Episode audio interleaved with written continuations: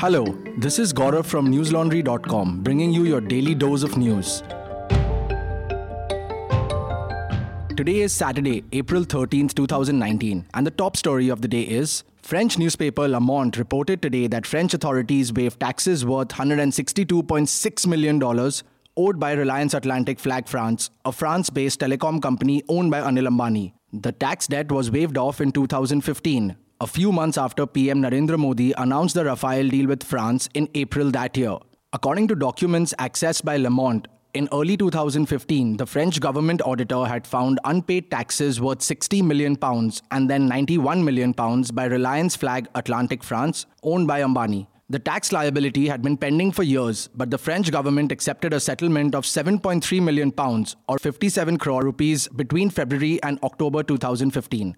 An auditor had alleged that Reliance Flag Atlantic France was, I quote, improperly documenting its transactions with other companies within the Reliance Group, close quote.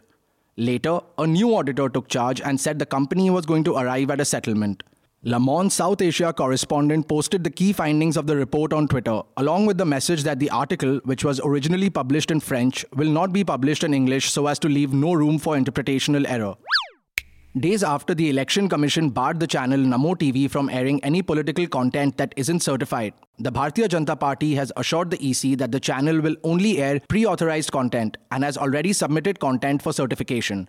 Sources told NDTV that the BJP responded to their communication on Friday evening, assuring that only pre certified content will air and that the Media Certification and Monitoring Committee in the Delhi CEO is currently examining the content.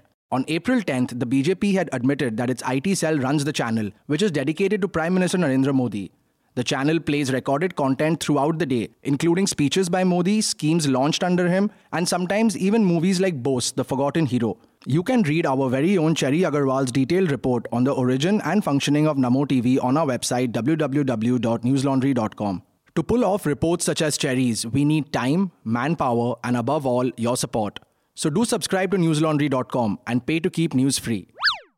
A man was lynched yesterday in Jharkhand's Jhurmo village after a 20 year old ox died of old age and villagers went to carve it up. According to the Indian Express, the animal had not been killed but had died in a field belonging to one Adranish Kujur. Subsequently, 35 villagers went to carve the dead animal, which is when they were attacked by a mob. The report states that while most of the people managed to flee, it was Prakash Lakra who was killed in the violence that followed. Three others, who have now been identified as Peter Puljans, Belasus Turkey, and Janriush Minzwere, were also injured in the assault. They, along with Lakra, were all tribal Christians.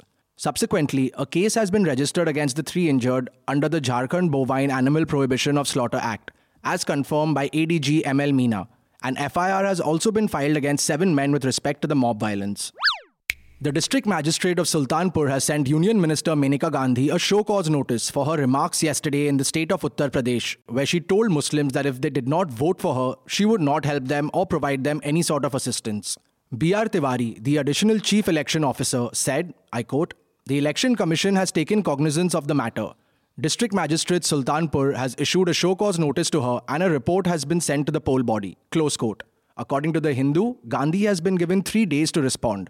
The Union Minister for Women and Child Development is the Bharatiya Janata Party candidate from Sultanpur. In a video clip that went viral on Friday, she said, I quote, I am winning, but if my victory is without Muslims, I will not feel good, because then there is a bitter feeling. If Muslims come for some work after that, I will think, what difference does it make? Because employment is a negotiation after all, isn't that right? We are not Mahatma Gandhi's children to keep giving without getting anything in return. Close quote.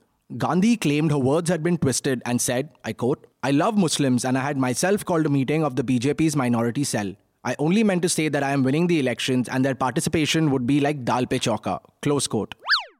In a second arrest made by the investigation arm of the Ministry of Corporate Affairs, the Serious Fraud Investigation Office has arrested former IL&FS Financial Services MD and CEO Ramesh Bawa in regards with his connection to the case. According to the Economic Times, Bawa was arrested late last night in Delhi, a move that came after the Supreme Court recently refused to extend relief of granting him protection from arrest. Earlier this month, the agency had arrested Hari Sankaran, the former vice chairman of IL&FS, who is currently lodged in Mumbai's Byculla district jail.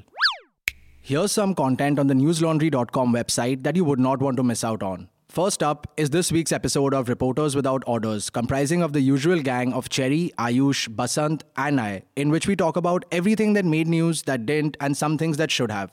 The discussion delves into the various stories reported by each of us. Ayush's story on the AgustaWestland scam, Basant's heavy duty 4,500 word ground report from Uttar Pradesh, Cherry's take on the BJP manifesto, as well as my stories about a hoax sting operation endorsed by senior Congress leaders and how political campaigning has subtly entered the Indian Saas Bahu serial space.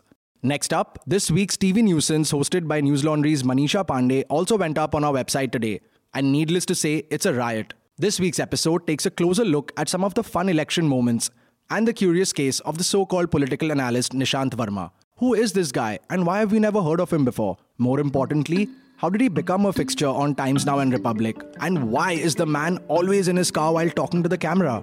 That's all the news we have for you today. Have a great day or a good night, depending on where you're listening from. Have a fun weekend, and we'll see you back here next week.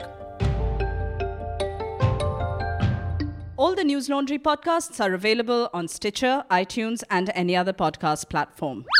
Please subscribe to News Laundry. Help us keep news independent. Catch all our podcasts on news, pop culture, current affairs, and sport, visit newslaundry.com. Follow us on Facebook, Twitter, and Instagram, and subscribe to our YouTube channel.